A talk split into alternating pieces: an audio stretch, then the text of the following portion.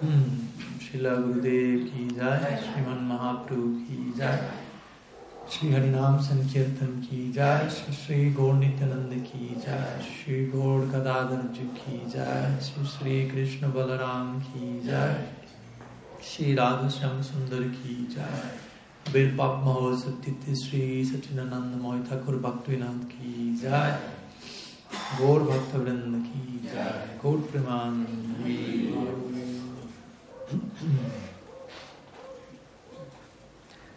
Buenas tardes a todos, Pranam, bienvenidos. y nuevamente gracias por su presencia una vez más. Estamos continuando con nuestro festival de Harikata, tal como fue anunciado originalmente, intentando transitar las olas de, del sonido divino y ojalá acostumbrarnos lo suficiente como para proyectar toda una existencia en las profundidades de dicho océano de Harikata, ya que allí es donde se encuentran las, las joyas últimas. ¿no? Uno puede quedar en la superficie del océano saboreando agua salada y siendo agitado por, por las olas y, y, el sol o sumergirse en lo más profundo, en lo más hondo, donde existe otra realidad oceánica, ¿no? de las piedras preciosas últimas se encuentran allí presentes. Entonces, asimismo, Samsara es un océano, Harikata es un océano, uno elige en, qué, en cuál de ellos residir, ¿no? en, qué nivel de profundidad, etc. Entonces, Harikata significa eso, en un momento muy, muy sagrado, ¿no? no es simplemente una, una clase, obviamente a veces usamos técnicamente la expresión vamos a la clase, pero no es una clase así como la como solemos pensar en términos de una clase, ¿no? No simplemente vamos a tomar una lección, sino vamos a intentar, ojalá, uh, abrirnos todos, no solo los que están de este lado, sino que está de este lado también, especialmente que está de este lado, abrirse al principio de la gracia para que lo que, lo que salga sea eh, revelación divina. ¿Mm? Por eso tenemos este Mangala Charan, este momento tan crucial, previo al Harikata. ¿Mm? que muchas veces me he, he, definido como el momento más importante de todo el Harikata. Aunque quizás uno piense, bueno, ahora Maharaj va a estar como tres minutos diciendo algo que nadie entiende, así que tenemos tiempo todavía para mandar algunos mensajes, hacer algo, tengo que ir al baño, voy, vengo, y ahí más o menos termino el mango de Charan, y ahí empieza la cosa real. Pero no, la cosa real empieza en mango de Charan, por decirlo así, ya que ahí uno está invocando la presencia, las bendiciones, Sri Guru, Gauranga, Vaishnavas, etc. Para lo que salga a partir de uno no sea a partir de uno.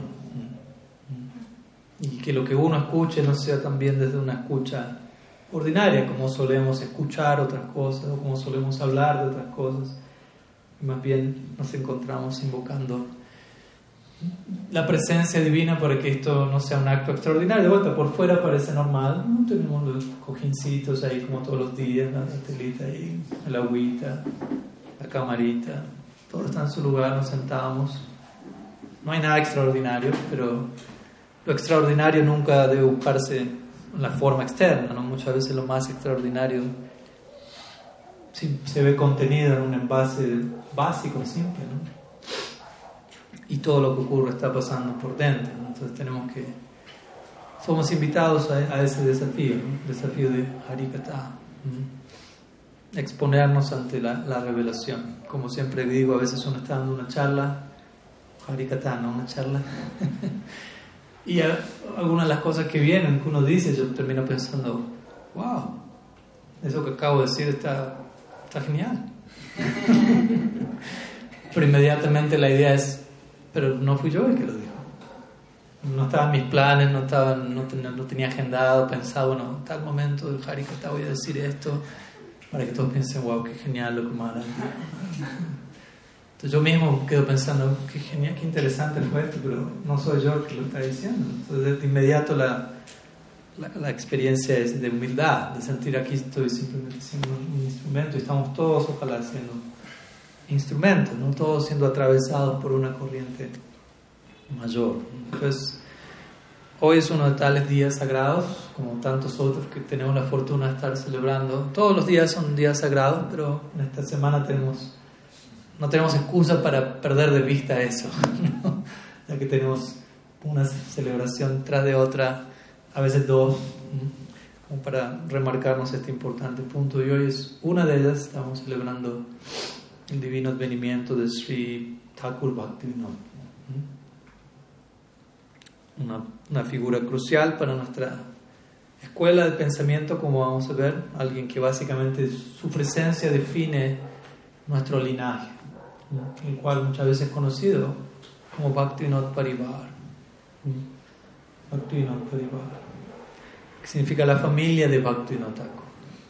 Entonces todos nosotros nos encontramos bajo ese amparo, en conexión con esa con ese ADN trascendental que desciende a través de Sri Thakur Bhaktivinoda, Sri Prabhupada Bhaktisiddhanta Saraswati Thakur y sus descendientes, tales como Srila Prabhupada, Srila Siddhar Maharaj, etc. Srila Bhakti, Vaibhav Puri Maharaj, Bhakti Pramod Puri Maharaj, sus representantes y así sucesivamente. Y es importante conocer nuestro, nuestro legado, porque de alguna manera, así como en este mundo muchas veces las personas para para terminar de entenderse a sí mismos. Hay ciertos elementos pendientes dentro de su psiquis en, conexión con, con situaciones de, su árbol genealógico, ¿no? Entonces quizás van a constelaciones familiares. Entonces, hoy nosotros tenemos nuestra propia constelación familiar, analizando, conociendo quién es nuestro linaje ¿no? y, y, cómo nosotros somos un subproducto de, lo que, de la corriente que llega a nosotros. ¿no? Uno puede recibir una corriente a partir de alguien que directo, inmediato, pero esa persona tiene su, su ángel de la guardia, por decirlo así, su guardián y su guardián y su guardián. Entonces familiarizarnos, estudiar. Este linaje no es simplemente un mero, un mero acto histórico, ¿no? ver quiénes son, cuáles son los nombres, cuándo nacieron, ¿no? sino realmente entender la contribución de cada uno de ellos de alguna manera me está haciendo a quien yo soy o a quien yo quiero ser, en términos de potencial por todo lo que desciende desde Param. Para como siempre mencionamos, ¿no? cuando Sri Guru me entrega Harinam, Diksha, cual fuera el caso, ese sonido que está llegando a mí no solamente el sonido que, que ha sido cantado por Sri Guru en mi oído, sino que él está cantando y repitiendo lo que él recibió de su propio guru, lo que su guru recibió de su propio guru. Entonces en ese sonido está incluido el canto de todo el parampara llegando a nosotros. obviamente a través de una gente en particular, pero si esa gente es fidedigno, su guru está allí presente y su param guru está allí presente y su parat parat guru está allí presente y su parameshti guru está allí presente. ¿Qué significa el guru del guru del guru del guru? Hasta llegar a Mahaprabhu, etcétera, y sus asociados, ¿no? en ese sonido. Entonces ese sonido llega a nosotros, a diario estamos invocando estos sonidos divinos como nuestro sadhana, y de alguna manera estamos invocando el humor en el cual cada una de estas personas cantó el santo nombre.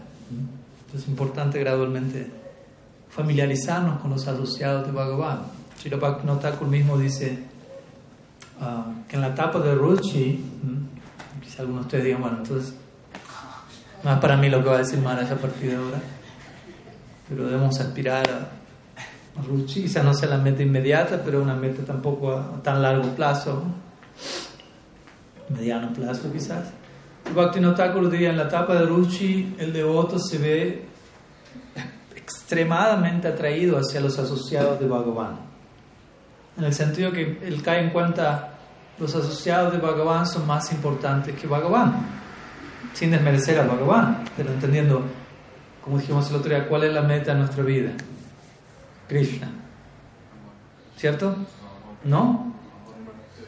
Ok, tiene razón. Krishna es amor por Krishna es la meta de mi vida y eso se encuentra personificado en los asociados de Bhagavan.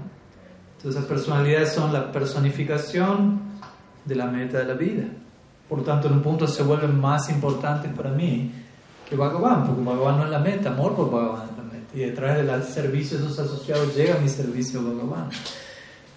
Tu Bhaktivinoda en Ruchi, uno despierta plena realización de qué tan importantes ellos son. No quiere decir que antes de Ruchi no me interesan, Quizás no tengo plena realización de ello, pero en teoría al menos debemos empezar a entender la importancia de cada una de esas personas.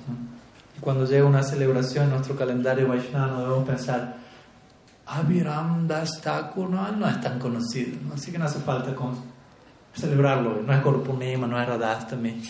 ¿no? Es alguien que nos. ¿Quién será? No sé. No, no, no. En un sentido, con el paso del tiempo, uno decir, cada una de esas personas son más importantes. Porque todos ellos personifican amor por Dios, con su vida, con su ejemplo. Entonces, nuevamente, hoy estamos celebrando una de esas personalidades, a una de esas personalidades, Srila Thakur Hace unos días hablamos de Srila Jiva Goswami, dos días atrás, ayer, ayer. No, ayer en la mañana. Se siente como tiempo relativo, sí. Entonces ayer fue la celebración de la aparición de Srila Jiva Goswami, quien es uno de los seis Goswami de Vrindavan. En un sentido podríamos decir que Srila Jiva Goswami es el sexto Goswami de Vrindavan, porque es el más joven. ¿no? Si queremos hablar en términos cronológicos, ayer fue la aparición del sexto Goswami de Vrindavan. Y hoy, hoy la aparición del séptimo Goswami de Vrindavan. Tal como Srila Bhaktivinoda Thakur fue bautizado eh, eventualmente. De vuelta no hay, no hay una coincidencia, como diría un amigo, diosidencia. Ayer fue la aparición del sexto Goswami y la aparición del séptimo Goswami. ¿Por qué Bhaktivinoda fue llamado el séptimo Goswami? Bueno, ayer hablamos un poco acerca de los seis Goswamis, del rol de los seis Goswamis, de cómo ellos tomaron el éxtasis de Mahaprabhu y lo sistematizaron, lo volvieron accesible, dieron forma a la Sampradaya, ¿no?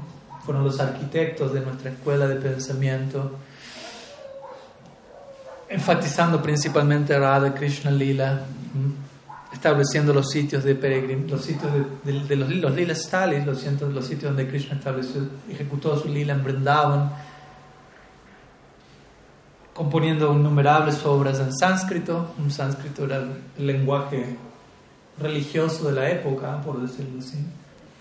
Y similarmente, unos siglos después, Srila Bhaktivinoda Thakur prácticamente se ocupó en, esas mismas tareas, pero principalmente en relación a Mahaprabhu y Navadvip ¿no? redescubriendo los sitios de peregrinaje, el sitio de nacimiento de Mahaprabhu, el Yogapit, componiendo obras en bengalí principalmente, aunque en sánscrito también, como Navadvip Bhavataranga, Navadvip Mahatmya, estableciendo las glorias de Sri Navadvip complementando con la labor de los Goswamis que ellos se enfocaron en Vrindavan, Radha Krishna, sánscrito, Bhaktivinoda Thakur Mahaprabhu Navadip Bengali. En términos generales, obviamente, él también escribió acerca de Sri de Krishna, escribió en sánscrito.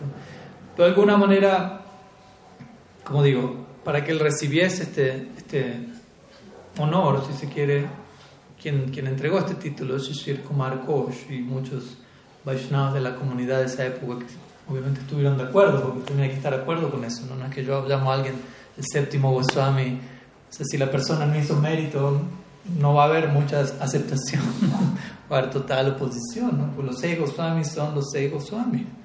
Hay que estar a la altura de los seis Goswamis para ser llamado el séptimo.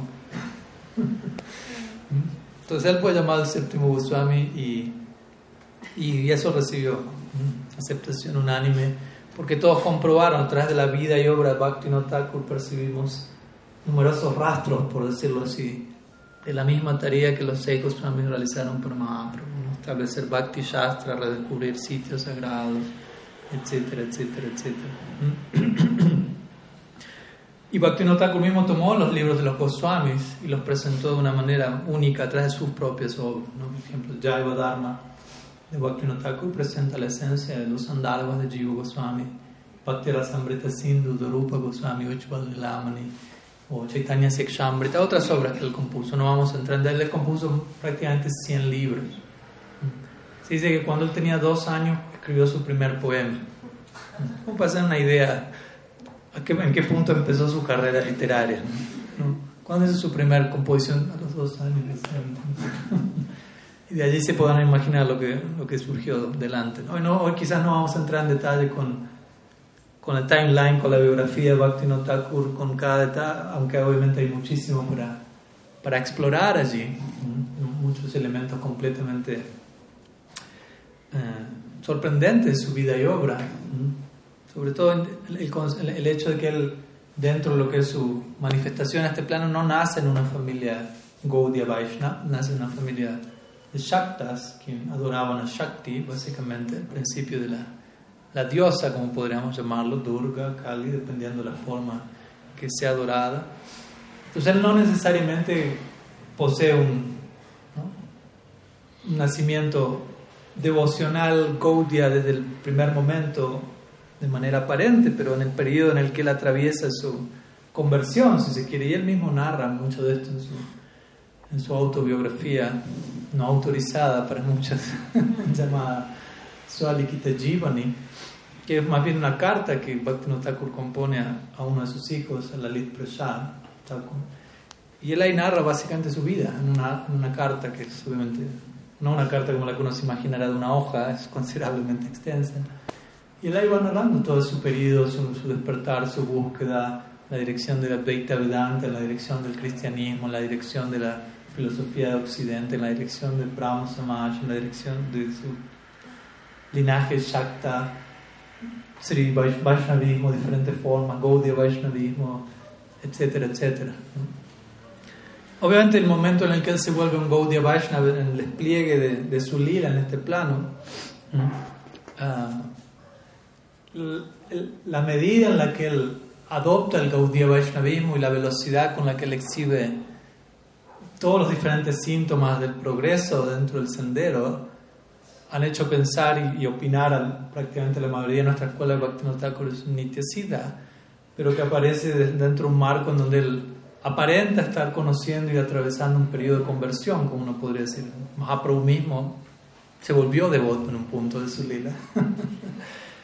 Pero la manera en la que se volvió devoto y tan rápidamente experimentó su conversión indica que esto no es algo, no puede ser tomado de manera normal.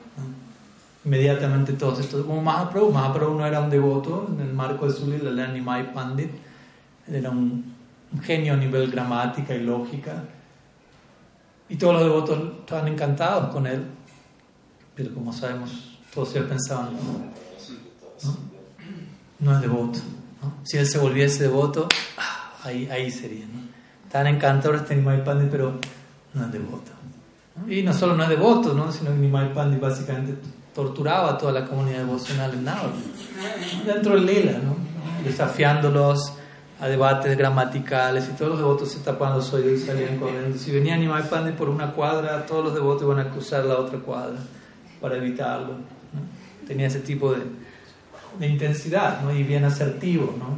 Nimai buscaría a Gadadhar Pandit y le corría, dame la definición de mukti. No. Y Gadadhar Pandit Atyantika Nibriti, una de las definiciones de mukti, ¿no? quedar libre de todo sufrimiento. Mahaprabhu dice, no, esa no es una definición apropiada te doy 24 horas para que busques una definición mejor y nos vemos mañana. Y se va, ¿no? Y los devotos, ¿cómo no? No, queremos perder el tiempo en este tipo de, debate, ¿no? Entonces todos los devotos en Nadu empiezan a orar por Nimai Pandit. Cadena de oración para que Nimai se vuelva devoto. Se vuelva devoto, Nimai se... Y eventualmente Nimai se vuelve un devoto por las, por las oraciones de los devotos. ¿no? Él mismo va a decir eso, ¿no? Por sus buenos deseos y oraciones me volvió un y como sabemos, luego que Nimai Pandit recibe iniciación de Srila y él inmediatamente, inmediatamente empieza a exhibir síntomas extáticos sin paralelo, desde el vamos, ¿no? y él va corriendo donde su Gurudev y dice, ¿qué me diste Gurudev? ¿Qué hay en ese mantra? Me estoy volviendo loco. No termino de cantarlo, media sílaba y colapso, como decíamos el otro día, no, no, no, no es que Nimai terminaba sus 16 rondas, pero en su 64. ¿no? Mañana vamos a hablar de Srila Haridas Thakur, Namacharya, su Tirupa Mahotsav. Y él era famoso por cantar 300.000 nombres diarios, 3 lakhs. Pero por ejemplo, alguien como Srila Rupa Goswami, no, no, escuchamos que él era famoso por cantar 3 lakhs, ni dos, ni Porque probablemente él cantaba media sílaba y perdía el conocimiento. Y uno no va a ir ahí donde Rupa Goswami le si Rupa cantó las 16 rondas hoy o no. ¿Cuántas rondas cantó el contador? ¿No? Rupa Goswami en el suelo rodando en éxtasis de Hadi, no pudiendo terminar el nombre entero. ¿no? Esto le pasaba a Mahaprabhu mismo, convertido en el Ratha Yatra, como ustedes recuerdan, cuando él estaba bailando ante Jagannath. Se describe que parte del, del éxtasis era Kampashu Pulakaya, garganta entrecortada, en lo cual uno de los síntomas implica no puedo terminar de pronunciar las palabras. Entonces Mahaprabhu intentaba dirigirse a Jagannath, pero decía ya, ya, ga, ya, ya, ga, ga, ya, ya, ga. Nunca podía completar Jagannath. ¿no? Y uno no va a acusar a Mahaprabhu tartamudo, usted, ¿qué le pasa? ¿No? no terminar, no le da su kriti para ni siquiera pronunciar el nombre de o algo así. Estaban tan cualificados que no podían terminar de pronunciar un nombre de Krishna. Entonces, el punto al que voy es, Mahaprabhu experimentó un periodo de conversión, pero su conversión fue tan inmediata, obviamente nosotros sabemos quién es Mahaprabhu. Entonces fue un lila. Y obviamente cuando Ishvara Puri escuchó a Mahaprabhu diciéndole que hay en ese mantra que me diste, Ishvara Puri estaba muy feliz. Mm, ese es un buen discípulo. Si tú un famoso verso el Bhattan, Vambratam Sapriyanam, Kirtan, etc. Anuraga, Dutta Chitta Ucha. Un Madhavanrita Tiloka, vaya, ¿no? Canta, un verso el que describe los síntomas de alguien que canta el, amor, el, el santo nombre en amor divino. De la misma manera, Bhaktivinoda mi punto es, aparece, a, atraviesa un periodo de conversión, pero en el momento de su conversión existen síntomas tales que, que uno no puede pensar, al estar recién conociendo a los devotos son unos días, la primera semana que vino al templo o algo así. Entonces, de ese lugar, y de vuelta uno observa su vida y obra, la manera en la que él se conducía, su, su, dinámica diaria. ¿no? Hay, una otra biografía de él en donde se menciona lo que Bhaktivinoda Thakur hacía en cada periodo del día. ¿no? Él andaba con un reloj de bolsillo, de manera que todo lo que hiciese fuese... Se levantaba a cierta hora, ¿no? los casos, él trabajaba en la corte eventualmente, lo que, lo, lo, que, lo que le tomaba la mayoría 6, 7 horas, se lo resolvía en una hora. Entonces tenía el resto del día libre para cantar, para escribir cartas, para, para escribir sus libros, etc. Durmiendo muy poco, comiendo muy poco. Naturalmente, ¿no? Y siendo hasta al mismo tiempo. ¿no? Es un punto muy interesante de la Bhaktivinoda Prácticamente vivió toda su vida como vihasta. En sus últimos años aceptó Babaji, pero prácticamente toda su vida él fue un vihasta ejemplar. Tenía prácticamente 15 hijos y al mismo tiempo cumplía de vuelta, no digo todo esto diciendo así que todos ustedes que están casados, más les vale seguir estando el Bhakti no Probablemente no, no sea posible, no se me desanimen, pero, pero no deja de ser inspirador tener referentes de ese calibre y de alguna manera extraer algo de allí e inspirarnos en nuestra propia situación. Como decíamos el otro día, no tomar Grihastha Ashram o ningún ashram como una excusa para puedo rendirme menos porque no soy sannyásico, no soy lo que fuera. No es la idea. ¿no? Entonces, Bhakti no Thakur, desde ese lugar es considerado el séptimo Goswami. De alguna manera, Bhakti no también puede ser visto como el, el padre del, del Gaudiya Vaishnavismo en, los tiempos modernos. Al menos para nosotros, eso va a ser una, precisión fundamental, como vamos a ir viendo. Y alguien que muy profundamente generó todo una, un movimiento de, de, reforma en su época, en términos de, del Gaudiya Vaishnavismo. Thakur nació a mediados del siglo XIX aproximadamente. Y en esa época la, la, la condición de la comunidad, incluso Gaudiya, no se encontraba en su mejor momento es interesante, varias veces eso acontece a lo largo de la historia. En esa época, si alguien era un Gaudiya Vaishnava, principalmente no era visto como, oh, un Gaudiya Vaishnava, seguidor de Mahaprabhu. Porque la noción que predominaba en tales épocas era Gaudiya Vaishnava, Sahaja. Tal alguien que no practica seriamente, que, que, utiliza una doctrina muy elevada para, para justificar actos propios de la carne, por decirlo así. En el nombre de... Estoy reproduciendo el lila de Radha Krishna a través de unión sexual y cosas por el estilo. Hay diferentes personajes ahí teniendo su raza lila todas las noches, ¿no? invitando a las gopis de la aldea, cosas por el estilo. Todo en nombre de esto es lo que Mahaprabhu vino a entregar. Entonces, naturalmente, con el paso del tiempo, muchas personas cuando escuchan, como mi Guru dice a veces, ¿no? si alguien llegaba y golpeaba la puerta de alguien en, en India, muchas veces, ¿quién es? Es un Gaudiya Vaishnava. ¿no? Dale un poco de arroz y que se vaya. ¿no? Como diciendo, saquémoslo de encima al cuanto antes, pues no hay nada que aprender de esa persona. Esa era la, la idea que muchas personas tenían del Gaudiya Vaishnava. No, no precisamente una doctrina sofisticada, ¿no? profunda. Y ahí uno ve, ¿no? Como muchas veces una mala representación de una doctrina sagrada puede esparcirse hasta tal punto que a nivel masivo la gente piensa, eso es lo que son, y se pierde de vista. Entonces, ahí uno habla también, hay una responsabilidad de parte de aquellos que representan la doctrina. Entonces, Bhaktivinoda Thakur observó esa condición, ¿no? También esa, esa era una época donde elementos como Siddha Pranali se entregaban de manera muy indiscriminada, ¿no? Información extremadamente confidencial sobre una supuesta identidad de uno en el Dila, en donde la persona que recibe esa información no tiene el adhikar o la capacidad de saber qué hacer con eso.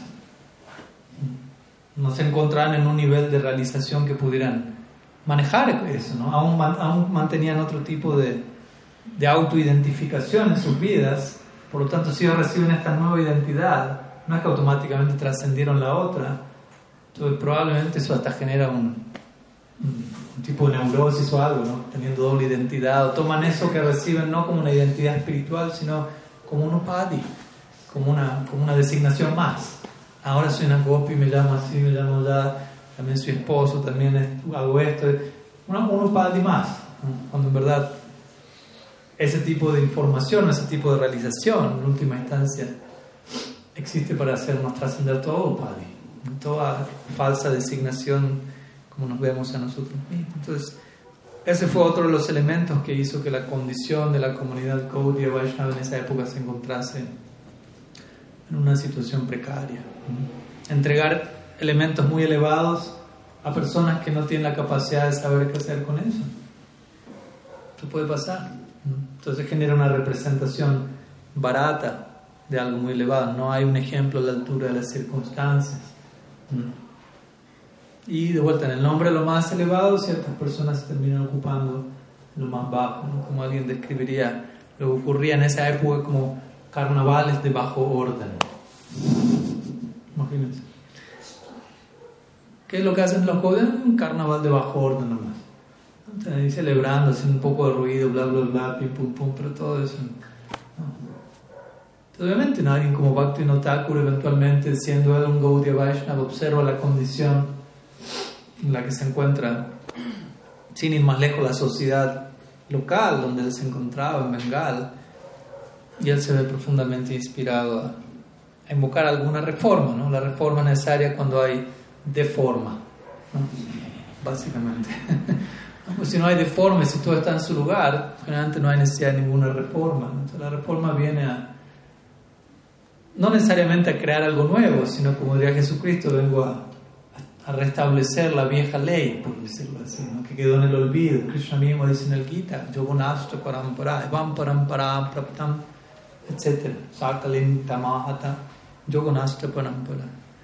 Con el paso del tiempo, muchas veces el Parampara queda afectado porque de alguna u otra manera diferentes influencias hacen que se pierda de, de vista la, la intención, el significado real de, lo que trata todo esto. De la misma manera en que Mahaprabhu, en su descenso, personalmente el rey reivindicó a Krishna, ¿no? pues también en esa época Mahaprabhu, cuando él vino, no, todos tenían la noción correcta de quién es Krishna en India. Él mismo traje su ejemplo, siendo Krishna mismo, él instruyó de manera muy clara quién es Sri Krishna, cuál es su identidad, cuál es la la gloria de sus pasatiempos en brindaban, cuál es la gloria de sus pasatiempos con las gopis, siendo el sannyasi, dejó en claro esto no es un asunto mundano, porque muchas personas pensaban, un pasatiempo con Krishna con las gopis, bueno, ahí cerca de Romeo y Julieta y algunas historias romanticonas, alguna, alguna epopeya hindú media romántica y muchacho con algunas muchachas. Entonces Mahaprabhu tuvo que dejar bien claro cuál es la antología real del lila. Entonces Mahaprabhu reivindicó a Krishna y podríamos decir Bhaktivinoda Thakur reivindicó a Mahaprabhu. O sea, reivindicó a Mahaprabhu en el sentido, dejó en claro de qué trata el Gaudiya Vaishnavismo. Mahaprabhu es su deidad regente. Entonces, en ese sentido podemos encontrar varios paralelos también en la vida entre la vida de Mahaprabhu y entre la vida de Bhaktivinoda Thakur. ¿no? De las funciones, no solo de Bhaktivinoda Thakur y los Goswami, en Bhaktivinoda Thakur con, con Mahaprabhu. Ambos enfrentándose con muchos sentimientos uh, negativos de parte de, de, una situación social predominante. Quizás uno no, no, aprecia todo eso porque uno no, no vivió, o quizás quién sabe uno estaba en esa época, pero, pero desde este momento es difícil dimensionar qué acontecía en India 500 años atrás, 300, 400, a no ser que uno realmente viaje en el tiempo, se tome el trabajo de estudiar cuáles eran los paradigmas de la época, cuál era la sociedad dominante, y ahí, no, ahí uno empieza a apreciar más, wow, ¿no? lo que Mahaprabhu estableció, haciendo a un lado toda noción de casta, ¿no? No importa que no sea un brahmana, un kshatriya, un sudra, si uno conoce la ciencia de Krishna, él es un guru. Y para nosotros es como, sí, obvio, claro. Pero si uno decía eso en esa época en India, ya lo mataban a uno. ¿no? Entonces uno tiene que viajar en el tiempo para dimensionar el contenido revolucionario y, y, el desafío en el cual ellos, como dando a entender también, nosotros seguramente tenemos nuestros propios desafíos a la hora de presentar conciencia de Krishna o por empezar a practicar conciencia de Krishna. Y no quiere decir que no lo sabía en otras épocas, ¿no? Cada parte del, del, timeline tiene su respectivo desafío, ¿no? Bhaktivinoda Thakur mismo, él fue anticasta básicamente. ¿no? Hasta hoy en día uno habla con las personas de muchos. La India ha sido el sistema de castas. ¿no? La gente relaciona a India con... India con la, se mueren todos de hambre, sistema de castas, politeísmo, por ahí, por ahí llegamos, ¿no? Bollywood. ya. Y me dice, ok, esa es la idea que tengo.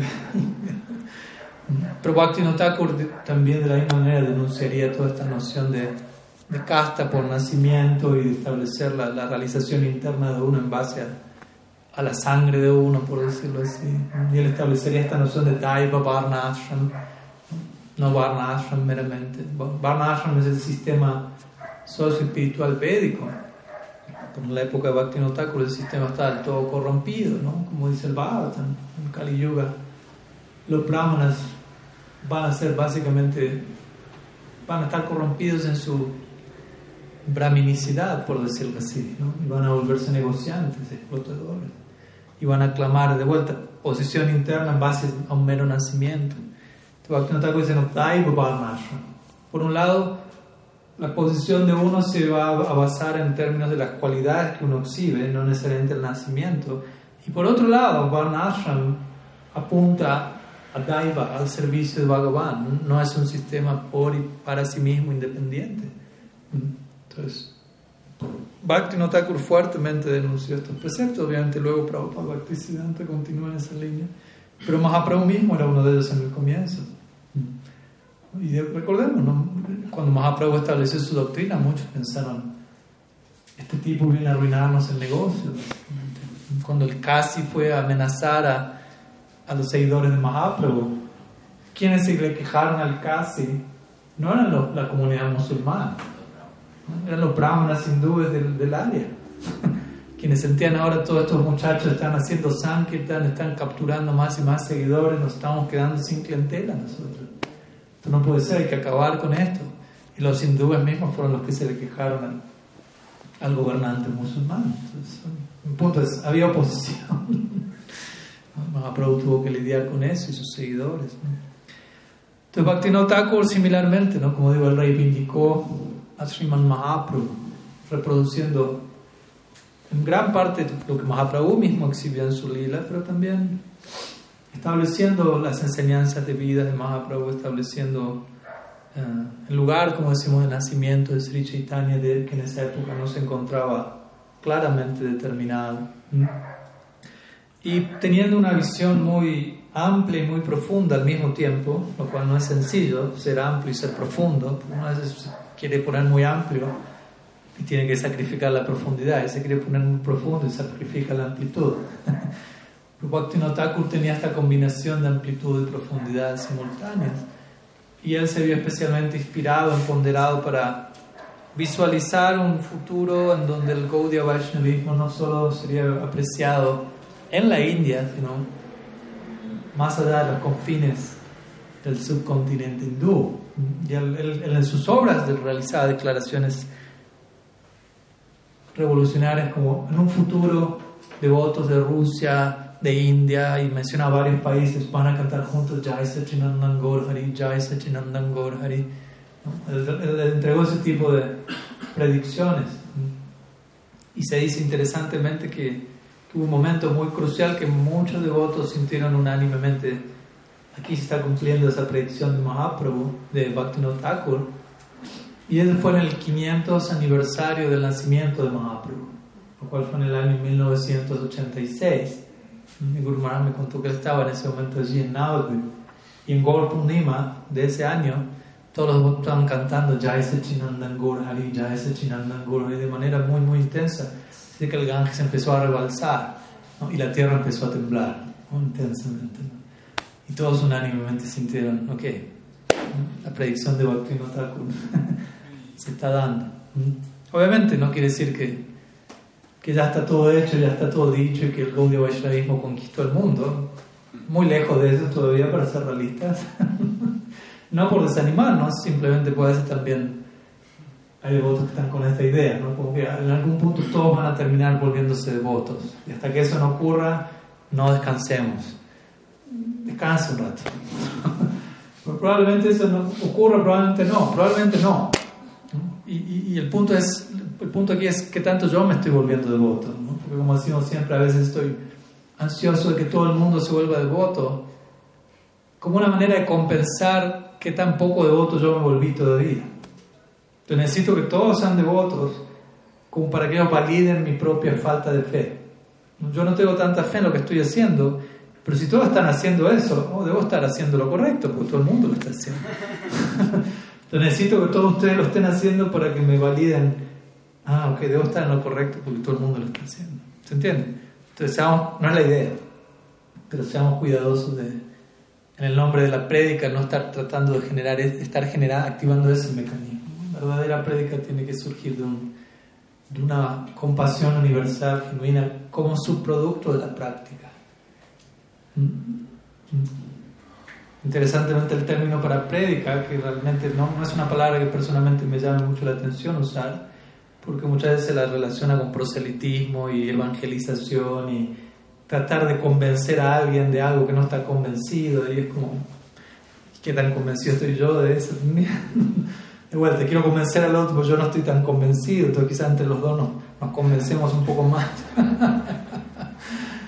Pero en realidad el término técnico es prachar. Prachar. Achar significa la conducta, la práctica de uno y prachar se traduce como prédica, pero pra, achar.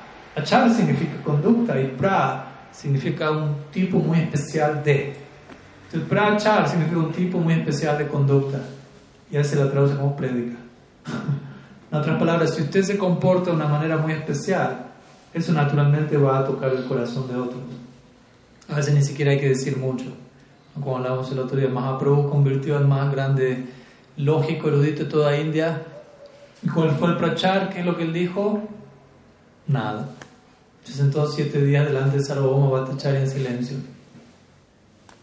Después de una semana, Sarvabhauma Bhattacharya estaba convertido al judío ¿Qué le dijo Mahabro? Nada. Pero su achar, su comportamiento era tan poderoso que hablaba por sí mismo. Y al final de los siete días, Sarvabhauma Bhattacharya estaba, ¿qué es esto? No? Después Mahaprabhu dijo dos, tres palabras como jaque mate. Pero la principal conversión fue sin decir nada, dando el ejemplo. ¿Se entiende? Uno está, si uno practica correctamente bhakti, uno va a estar tan lleno de su propia experiencia, lo que viene de una vida práctica, que eso lo empieza a llenar a uno, a llenar a uno, a llenar a uno, empieza a rebalsarlo, empieza a salpicar a otras personas. Ese es el tipo de prédica ideal. ¿no? no es que estoy tratando de convencerte de algo que no estás tú convencido, que quizás yo tampoco estoy muy convencido, sino que yo estoy tan convencido, tan enfocado en mi práctica, que eso empieza como a, a volverse epidémico, sin yo estar buscándolo ni siquiera, ¿no? sin yo sentir la necesidad, uy, los tengo que convencer a todos ustedes, porque si no, hay algo mal. El tipo de, de, diseminación más exitoso es cuando uno está en un nivel donde uno tiene tanta práctica, tanta realización y tiene una gran capacidad de tocar el corazón de otros, pero uno en lo personal no está interesado en convertir a nadie. ¿Se entiende? esa combinación en la que, wow, tiene semejante ejemplo, algo tan atractivo, pero no está interesado en, convertir a nadie. Quiero convertir a Te Mahaprabhu hizo algo así. Y Bhaktivinoda Thakur, como decimos, similarmente él realizó esta predicción y como estaba diciendo, ¿no? Ok, personas de todo el mundo están cantando Jai Sachinanda Quizás no el mundo entero. Y de vuelta, no es que necesariamente eso tenga que pasar, pero al menos tenemos que cuidarnos de que la manera en la que el mensaje está siendo transmitido es correcta. Estamos representando debidamente Bhaktivinoda Parivar. Bhaktivinoda Thakur, como digo, fue un pionero en términos de concebir el Gaudiya Vaishnavismo como algo digno de ser transmitido más allá de los límites de, India. es alguien pionero en interactuar con la modernidad de, la época. Dice que en el año, el otro día hablamos de eso, um, día que la Prabhupada, el año que la Prabhupada nació, que fue el año 1896, Bhaktivinoda envió su primer libro al inglés a la Universidad de McGill en Canadá, en Canadá. Y Sri Chaitanya, su vida y preceptos, era el nombre del libro. Él envió ese libro. ¿no? Swami Maharaj me contó una vez que él estaba en Godrum con unos devotos haciendo parikrama en el lugar de Bhaktivinoda Thakur, el lugar de Vajan, sonando Sukha Kunja.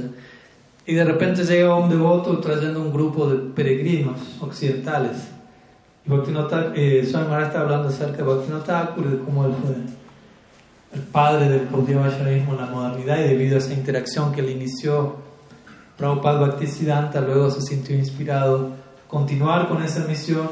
Él entregó ese servicio a la Prabhupada y debido a todo eso, bueno, somos la consecuencia de eso. Aquí estamos. Entonces Swami Maharaj estaba narrando todo esto en, lugar de Bhaktivinoda Thakur, hablando de, de este libro, y, esto, llega un devoto con este grupo y, se saludan y empiezan a hablar. Y, y se ¿quiénes son ellos? Ellos son estudiantes de la Universidad McGill en Canadá. y, ellos, vinieron aquí porque ¿no? conocieron a través de Bhaktivinoda Thakur el libro, fue, fue como una cosa así como completamente. Entonces, de ese lugar ¿no? encontramos que Bhakti Thakur exhibió ese tipo de, tuvo ese tipo de visión, básicamente. ¿no? La naturaleza, el mensaje de Sriman Mahaprabhu no es algo. Mahaprabhu no es un dios sectario, por decirlo así. ¿no? Krishna no es un dios hindú, ¿no? que para ser adorado ahí en un rinconcito de aldea, no sé dónde, sino que es un principio universal y absoluto. Entonces, Bhakti Thakur, desde ese lugar, comenzó esta interacción, tener correspondencia con Emerson, Thoreau, los diferentes trascendentalistas americanos y, y presentando el Gaudiya Vaishnavismo en un lenguaje muy occidental, porque Bhaktivinoda Thakur nació en India, pero él fue educado como un, como un inglés, que en esa época Inglaterra estaba gobernando allí. Entonces mi Guru diría que Bhaktivinoda Thakur fue el primer el primer converso al Gaudiya, la primera persona convertida al Gaudiya Vaishnavismo occidental. Aunque él no es occidental, en un sentido él era occidental, porque toda su educación fue en base a, también al pensamiento racionalista y los movimientos filosóficos de la época. Él tuvo una orientación muy, lo que hoy se conoce como perennialista, ¿no? en, términos de, como Aldous Huxley utilizaría el término, ¿no? en relación a la filosofía perenne, ¿no? que trata de ir más allá por decirlo así, de una doctrina en particular y concentrarse en, en principios universales presentes en todas partes. Pues naturalmente Bhaktivinoda Thakur también fue influenciado por, por la era de, como le llaman, enlightenment, como traducen en español? La iluminación. Ilustración. ilustración, en español lo suelen traducir, ok. Entonces él, había, él estaba familiarizado con los filósofos occidentales, europeos, y como resultado de todo eso, su presentación del Gaudiya Vaishnavismo era muy fresca, por decirlo así, muy actualizada, mostrando este punto importante que todo representante de la tradición tiene que mantenerse renovando la tradición, no solamente con sus propias realizaciones contribuyendo al parampara, sino con el lenguaje en el que se presenta la misma idea en una nueva época, porque no es lo mismo dirigirse a, como Kriparam me decía el otro día, está traduciendo al español el comentario del Bhakti Rasamrita Sindhu que escribió Srila Bhaktivedanta Bon Maharaj al inglés más de un siglo atrás. Y él me decía, estoy teniendo un problema, con, está complicado esto. Porque él me decía, el inglés que él expresa es un inglés muy de esa época, ¿no? es un inglés que nadie habla hoy en día en inglés. Yo estoy traduciéndolo a un español de esta época. y es un siglo de diferencia, pero ya uno ve que incluso el idioma transmuta completamente. Entonces, de la misma manera, Bhaktivinoda Thakur era alguien muy sensible a la hora de, de captar de vuelta el zeitgeist, el, el, clima del momento y presentar todo de manera relevante. Porque de, de qué sirve dar un discurso de manera que resulte totalmente irrelevante a la audiencia, no tiene ningún sentido, que diga todo lo correcto, lo, lo más elevado, lo más profundo, pero al final del, del Harikata nadie entendió nada. Muchas veces tiene, es más una manera de confirmar mi propio ego, miren todo lo que sé. Entonces Bhaktivinoda Thakur era conocido como un esencialista, el mismo invocó este concepto de Saragrahi, que nosotros utilizamos mucho, pero eso proviene de Bhaktivinoda Thakur, Saragrahi Vaishnava. Saragrahi significa aquel que captura, Grahi, Bhava Grahi, Janardana, Saragrahi, que se ocupa en Graha o en capturar Bhava, eh, Sara en este caso, es otra manera de decirlo mismo. Sara significa la esencia. Es un buscador de esencia, un esencial, alguien que no queda atrapado en la formalidad de un proceso, de una religión en particular, con todos los, los elementos relativos que cada tradición tiene, ¿no? vestiduras, símbolos sectarios, diferentes rituales, formas de hacer. Bueno, Sara Grahi va más allá de todo eso y da con el principio perenne, si se quiere, no permanente. Déjeme compartirle tres párrafos de Bhaktivinoda Thakur de su libro Krishna Samhita. Para cerrando en un momento que ilustra esta idea, lo que él, cómo él encara esta concepción. Dice, el sectarismo es un subproducto natural de la verdad absoluta. Ya esa primera línea tenemos para dejar ahí comentar a, desempacar la noción. Cuando los acharyas comprueban e instruyen la verdad por primera vez, la misma no se contamina con sectarismo. Pero las reglas y los reglamentos recibidos a través de la sucesión discipular con respecto a la meta y el método para lograr la meta se va modificando a su debido tiempo, de acuerdo con la mentalidad y el lugar de la gente. no importa que tanto uno quiera preservar todo, ciertas cosas van a ir. Una regla que es seguida por una sociedad no es necesariamente aceptada en otra sociedad. Por eso una comunidad es diferente de otra. A medida que una comunidad gradualmente desarrolla más respeto por sus propios estándares, desarrolla odio hacia otras comunidades y considera que sus estándares son inferiores. Estos síntomas sectarios se ven en todos los países desde tiempo inmemorial. No es algo nuevo. Esto es prominente entre los neófitos de cualquier tradición, no de la tradición en sí, pero del neófito. Y se encuentra hasta cierto punto entre los Madhyam Adhikaris, en otra medida, obviamente. Sin embargo, entre los Uttam Adhikaris no hay rastro de sectarismo. Las diferencias que surgen de lugares, tiempos, idiomas, comportamientos, alimentos, vestidos y naturaleza de varias comunidades se incorporan dentro de las prácticas espirituales de las personas y gradualmente hacen que una comunidad sea tan completamente diferente de otra comunidad que incluso la consideración de que cada uno es un ser humano puede dejar de existir. Nosotros somos seres humanos, ustedes solo tenemos alma, ustedes Debido a estas diferencias hay desacuerdo, cese de las relaciones sociales y peleas, incluso hasta el punto de matar a otro. ¿Suena conocido?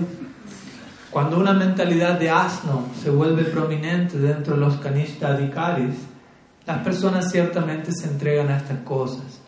Pero si desarrollan una mentalidad de cisne, saragrahi, entonces no participan en peleas, más bien se esfuerzan por alcanzar un nivel superior y se apoyan mutuamente en eso.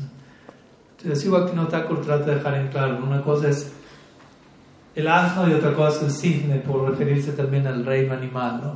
Saragrahi y Bharavahi, diría, ¿no? Bharavahi significa aquel que lleva una gran carga, y a veces el asno es famoso por eso, ¿no? Le pone una carga, otra carga y sigue, no protesta, y otra carga. Entonces, Bharavahi, que está llevando toda una serie de cargas, Bhaktivinoda las llamaría bagajes culturales. La carga de cultura, la carga de idioma, me visto así, tengo este símbolo, esto se hace así, el ritual se hace así, y pienso, esta es la manera correcta, esto es lo fidedigno, esto es lo único que está bien. Y ando por la vida como un burro llevando todas esas cargas y clamando, mi carga es la mejor de todas. Mientras que en oposición a esta Saragrahi, que sea el ejemplo del cisne, el cisne se menciona quizá en un nivel más mitológico, no, no traten de corroborarlo en el laboratorio, va a estar difícil esto, de que entre una mezcla de agua y leche el cisne toma solo la leche. Una forma de dar a entender una idea, no, no, traten de aplicarlo literalmente, porque está complicado. Y aparte, la leche tiene 70% de agua, entonces, ¿qué quiere decir eso? Entonces, el punto es, de entre la mezcla de varios elementos, la persona captura la esencia y no queda estancada en formalidades, relatividades, etc. Pero también el realista acepta la etapa canista, neófita, generalmente la mayoría de, todos los principiantes van a, necesitan incluso esa, esa, esa, mentalidad sectaria. Esto es lo mejor que hay. Como hablábamos el otro día, mi papá es el mejor papá del mundo. Ok, está bien que lo sientas así, pero espero que cuando te cruces a otro niño no le intentes imponer esa idea, ¿no? Porque él tiene su propio papá y puede sentir lo mismo, ¿no? Y, ojalá estén de acuerdo. Que está bien que tú sientas eso y que yo sienta eso, pero hay lugar para que los dos sintamos lo mismo en relación a nuestro. que decir, si hablamos de nuestro Padre universal, que es el mismo, no es que tenemos distintos padres, aunque tome diferentes formas. De vuelta, para un canista esto es too much. ¿no? Decirle, no, en realidad Dios es uno, toma diferentes formas. No, no, no, no, El mío es el legal. el tuyo quizás Dios también, pero no, no tan legal como el mío. Tu versión es más ilegal del absoluto, una versión ilegal del absoluto.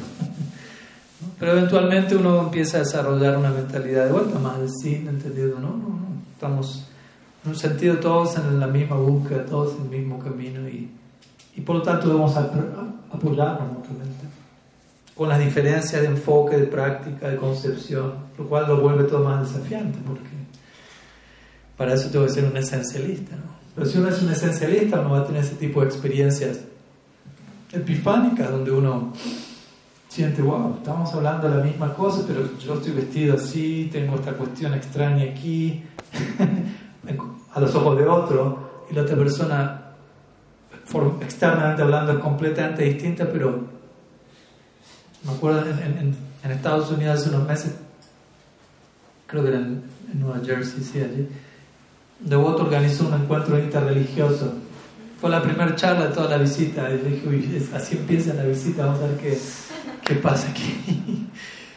Y me invitaron a hablar sobre, sobre nuestra tradición y principalmente la audiencia era diferentes seguidores de diferentes ramas del cristianismo. Entonces hablamos de estos temas y, y al final de la charla alguien me dice, pero la persona estaba como... Seguro que no es cristiano. Claro, dice, pero ¿cuál es la diferencia entre lo que ustedes hacen y lo que nosotros hacemos? Claro, obviamente yo no entré en el detalle de las tres razones por las que más aprobó vino, etc. No trata de hablar en un nivel en el que podamos estar de acuerdo porque estábamos de acuerdo, ¿no? Como algo forzado para que sea un lindo momento, sino que realmente hay una plataforma fundacional, universal, absoluta, y sobre esa base hay diversidad, pero sobre la base de, de unidad, si se quiere, unidad en diversidad. Y esa persona estaba como al final de la clase, pero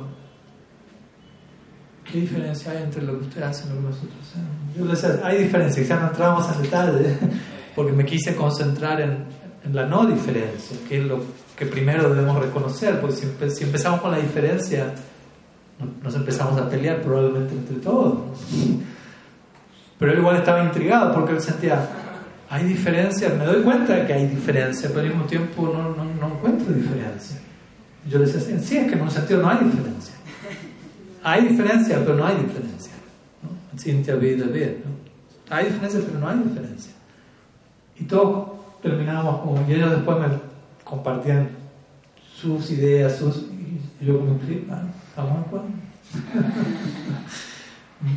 Entonces, en esa dirección se nos invita, en esa dirección Bhakti Thakur entre, trata de entregar el Gaudiya Vaishnavismo, ¿no? no como una no como una secta, básicamente, ¿no? por ponerlo simple, no como una doctrina sectaria, aunque en cierta etapa uno sea un representante sectario de una doctrina no sectaria, ya cuando vuelve a la doctrina sectaria, ahí es donde tengo que separar el representante sectario de la doctrina no sectaria. Obviamente necesitamos encontrar algún representante no sectario para tener esperanza y decir, bueno, ¿no? hay, algo, hay algo importante aquí. Entonces, Bhakti Thakur en ese lugar, él, él contribuyó tanto, ¿no? como digo, él tuvo una visión, y no solo tuvo una visión, porque uno puede tener una visión, y, pero él comenzó a, a darle forma a esa visión, que como hemos visto no es algo que acontece incluso en una sola generación. Si le hacía Maharaj diría, Bhaktivinoda tuvo una visión, como dijimos, entre una predicción, en el futuro esto pasará, comenzó el proceso de diálogo, de interacción con, con, con, la, con, la, modernidad fuera de India o en India, porque India de vuelta estaba sumamente occidentalizada en esa época. Entonces, si la semana diría, aquello que Mahaprabhu profetizó, en cada pueblo, ciudad, día, mi nombre va a ser cantado. Eso que Mahaprabhu profetizó, Bhaktivinoda Thakur comenzó a conceptualizarlo, comenzó a darle forma en su mente y en ciertos pasos prácticos también.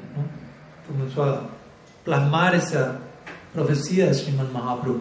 Y luego él traspasó esa misión a Srila Bhaktisiddhanta Saripati quien le dio aún más forma. ¿no? concreta, literal. Code Mat, 64 más, publicaciones, libros, una misión, enviando agentes literalmente fuera de India, etc. Y si la diría, entonces aquello que fue predicho, predecido, predicho, por Mahaprabhu, conceptualizado por Bhakti Thakur, aquello que, que, que, recibió forma de Bhaktisiddhanta Sarasvati Thakur, luego fue ¿no? expandido por todo el mundo por Bhaktivedanta Swami Maharaj. ¿no? Si, la, si la semana de esa manera glorificaría a Prabhupada en conexión a, vuelta, a todo lo que vino detrás de él, no solamente viendo a Prabhupada como una unidad aislada de su parampara, porque eso es antiservicio a la charya. ¿no? Glorificar a la charya tanto que uno lo, lo amputa de todo su parivar, no piense que la charya va a estar feliz con eso. ¿no? La Prabhupada diría más o menos, mi, mi movimiento es el movimiento de Bhaktivinoda. Yo estoy aquí simplemente tratando de representar esa corriente, Bhaktivinoda la corriente de Bhaktivinoda. Entonces la semana diría eso, ¿no? si la Prabhupada lo terminó esparciendo por todo el mundo, nosotros vamos a agregar, como mi Guru Maharaj diría, si la Sierra Maharaj nos invitó a reflexionar sobre aquello que si la Prabhupada esparció por todo el mundo y y entender que la meta de la vida no solamente es esparcir cosas por todo el mundo, que es algo muy crucial, pero también tenemos que esparcir eso dentro de nuestro propio mundo. Porque sí, expansión, pero que tanto hay expansión en mi conciencia, en mi propio. En la medida que yo esté expandido por dentro, puedo expandir por fuera. Entonces, si la Prabhupada estableció obviamente algo crucial y si la semana vino a complementar eso hermosamente y sucesivamente. Entonces ese lugar, Bhakti, pero todo esto de alguna manera tuvo su, su puntapié inicial en la forma Bhakti Notáculo, quien entregó el mensaje de una manera totalmente dinámica, no sectaria, profunda, esencialista, Saragrahi. Entonces nosotros tenemos que, de vuelta, conocer nuestro legado, identificarnos con el aporte de alguien como Bhaktivinoda Thakur y preguntarnos, ¿qué haría Bhaktivinoda Thakur hoy? ¿No? ¿Qué se espera de mí como representante de los tiempos actuales? Porque aquello que él diría, aquello que él haría, de alguna manera nos corresponde a todos nosotros llevarlo a cabo en alguna medida en servicio a él. No es que Ale es tan grande que hizo eso, pero yo soy tan caído que no puedo hacer nada. Martino Thakur le va a dar un buen chirlo, ¿no? si lo escucha diciendo eso. Entonces, ¿cómo podemos comprometernos en representación a, a su legado, a su tradición? Entonces, en ese lugar uno podría sentir tranquilamente todo lo recibimos de Bhakti Thakur y eso que hoy no me pude hablar de las canciones de Bhakti Thakur, eso ya requiere otra sesión de 365 clases más. Él compuso tantas canciones muy en la línea Narottam Das Thakur, que presentó toda la complejidad de nuestra siddhanta en lenguaje bengalí accesible para todo el mundo y en formato canción, donde todo se vuelve mucho más llevadero, si se quiere, de aprender, de entonar. Thakur hizo básicamente lo mismo. Prácticamente todas nuestras canciones son escritas por Bhaktivinoda Thakur o Narottam Das Thakur, 90% o más incluso. Y de ese lado nos entregó de vuelta esta redescubrió el sitio de nacimiento de Mahaprabhu, estableció el, énfasis de la importancia ontológica de Sri Chaitanya, de la adoración de Gorga Dadar, eso ya es otro otro elemento muy confidencial en la vida de Bhaktivinoda quizás hoy no hay tiempo para ir en esa dirección. Realmente solemos hablar de ello en la desaparición de Bhaktivinoda como dijimos el otro día, Bhaktivinoda desaparece el mismo día que desaparece Gadadhar Pandit, interesantemente. Y la cantidad de escritos que nos ha dejado, su interacción con la modernidad, etcétera, etcétera. De la misma manera, nosotros aquí somos un subproducto, podríamos decir, del trabajo de Bhaktivinoda Thakur y sus seguidores. Desde allí somos, mi Guru Maharaj diría, estamos orgullosos de ser humildes miembros del Bhaktivinoda Parivar. Estamos orgullosos de ser humildes miembros del Bhaktivinoda Parivar. Es el tipo de orgullo que podemos exhibir. Ser humildes miembros del Bhaktivinoda Parivar con todo lo que ello incluye. Entonces, un día como hoy oramos el Sri Thakur Bhaktivinoda para poder recibir su gracia, la de sus sirvientes, seguidores, representantes y nosotros mismos poder cargar la antorcha, si se quiere, en servicio a Él, en servicio a nuestros purvacharyas y compartir las enseñanzas de Mahaprabhu en los tiempos modernos de una manera relevante, adoptando nuestra propia práctica de una manera relevante para nosotros mismos también, volviendo la conciencia de Krishna relevante por empezar para nosotros no simplemente adoptándolo como una religión del, del, pueblo o como una cuestión de dinámicas sociales o porque mi papá es devoto, yo también soy devoto, pero ni, entiendo qué estoy haciendo. O tantas cosas pueden pasar en donde la práctica no termina de ser relevante para mí. ¿Qué decir de presentar Bhakti de manera relevante al mundo? Primero tiene que ser relevante para mí. Entonces, la medida que sea relevante para mí, yo voy a lograr transmitir esa relevancia a los que se cruzan en mi camino. Entonces, Bhakti Thakur, su vida y obra es, todo un legado crucial para nosotros poder recibir inspiración, incluso hoy en día al respecto. Algunas palabras que quería compartir hoy en relación a la Bhakti Mahotsav de Sri Thakur Bhaktivinoda. Muchísimo más podría ser dicho, pero es lo que surgió hoy por inspiración. Nos quedan unos minutos si hay alguna pregunta, algo quieran consultar, compartir, eh, podemos compartir un poco más. Eh, podría ser que Thakur pudiera ser una encriptación de Raika o una expansión Raika al mismo tiempo que desaparecen la. Hmm. Pues Como el otro día, Nando Manjari hizo una pregunta un poco en relación a esto, ¿no? La, pregunta fue en base a. que ella hizo fue en base a una visión que es la Bhaktisiddhanta Sarasvati tuvo en un momento. Y lo último que uno quiere hacer en su vida es, es subestimar la visión de alguien como Bhaktisiddhanta Sarasvati ¿no? Y él contempló la presencia de Gadadhar Pandit en Bhakti Thakur y la presencia de Sarup Damodar Goswami en Sri Kishore Das Babaji. Entonces la pregunta que, que, que, surgió fue, bueno, ¿hasta qué punto Bhakti Thakur es Gadadhar Pandit, literalmente? Porque en el Gor Lila Gadadhar Pandit es Gadadhar Pandit, Radha es Gadadhar Pandit, en el Gor Lila Bhakti Thakur es Bhakti Thakur. Entonces puede ser Bhaktivinoda y Gadar Pandit o algo así. Y obviamente la idea central es que más bien este tipo de ideas dadas porque mucho de lo que se expresó a través de Bhaktivinoda así como hoy comparamos que mucho de lo que Bhaktivinoda entregó se asemeja a lo que los Goswamis entregaron, por eso es llamado el séptimo Goswami, ciertos elementos se asemejaban a, a la contribución de Mahaprabhu mismo en otros aspectos se asemeja, o sea, es, muy cercano al humor de Sri Gadadhar Pandya. Obviamente él adoraba a Gor Gadadhar, ellos eran su en Godrum. Él compuso diferentes eh, himnos y canciones para Gadadhar Pandya, para Gor Gadadhar, Godrum Bhajan, Upadesh, etc. Entonces, de ese lado uno podría decir, ok, Gadadhar Pandya está presente en Bhakti Thakur, pero no necesariamente, literalmente, hacer una comparación absoluta. Él es Gadadhar Pandit o él es Sri Radha porque él mismo también reveló que su identidad en el Braja Lila es Kamala Manjari. Mm, mm, Kamala Manjari, no Sri Radha.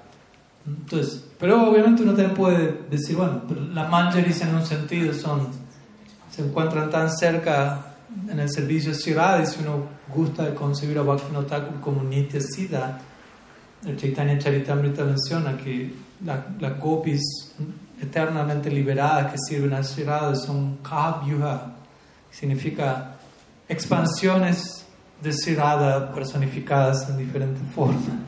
Entonces, uno podría desde ese lugar decir, ok, Bhaktivinoda puede pertenecer a dicha categoría y en ese sentido es una forma de Sri una expansión. No hay manera de hablar de todo esto de una manera que, que sí puede hacerlo, aunque no, no lo sea en todo el sentido de la palabra, y entramos de vuelta en el sí es y no es al mismo tiempo, ¿no?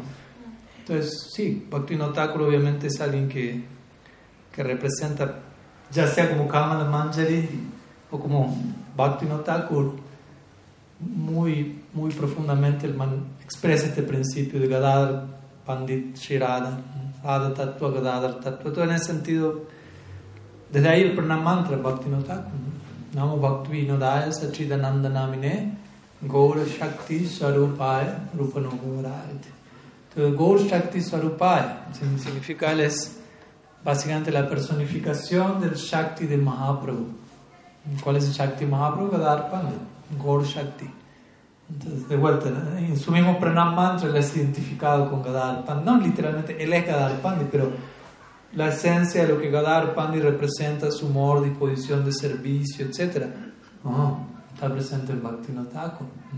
Famosamente, quizás ustedes están al tanto, pero Bhaktivinoda Thakur, sus últimos días, él en un momento dijo: Me gustaría abandonar mi cuerpo en Kurukshetra. Lo cual fue una declaración un poco atípica. Un Gaudiya Vaishnava no, no aspira a el cuerpo en Kurukshetra. Generalmente los sitios de partida selectos suelen ser los dhams, lo que consideramos como los tres dhams centrales, ¿no? Vrindavan, Navadvip o Jagannath. Kurukshetra obviamente es un sitio, es un tirtha, sitio, sitio sagrado, pero no es considerado tanto en términos de dham, ¿no? como una réplica de, de, una morada que existe eternamente en el mundo espiritual, etc. Y Bhaktivinoda Thakur dijo, quiero partir en Kurukshetra. Y más interesantemente aún es que pese a que él dijo eso, él nunca hizo ningún arreglo para que eso ocurriese. Y no es que él carecía de, de economía para mudarse a Kurukshetra, tener un ashram ahí, ¿no? lo dijo, pero no lo hizo. Entonces, ¿cuál era el punto que él quería establecer al decir eso? Bueno, ¿qué pasó en Kurukshetra? O sea, varias cosas. Una de ellas, aparte del Bhagavad Gita y la batalla de Kurukshetra, es que, como ustedes saben, previo a eso, Krishna se encontró con los Brajavasis en Kurukshetra en la ocasión del eclipse solar, luego prácticamente 100 años de separación o más. El Bhagavatam se describe eso, capítulo creo 87, el décimo canto. Y en un punto del encuentro, Shirada, los Brajavasi van allí, interesantemente. ¿no? Shirada, las gopis, única vez que salen de Vrindavan en todo el día.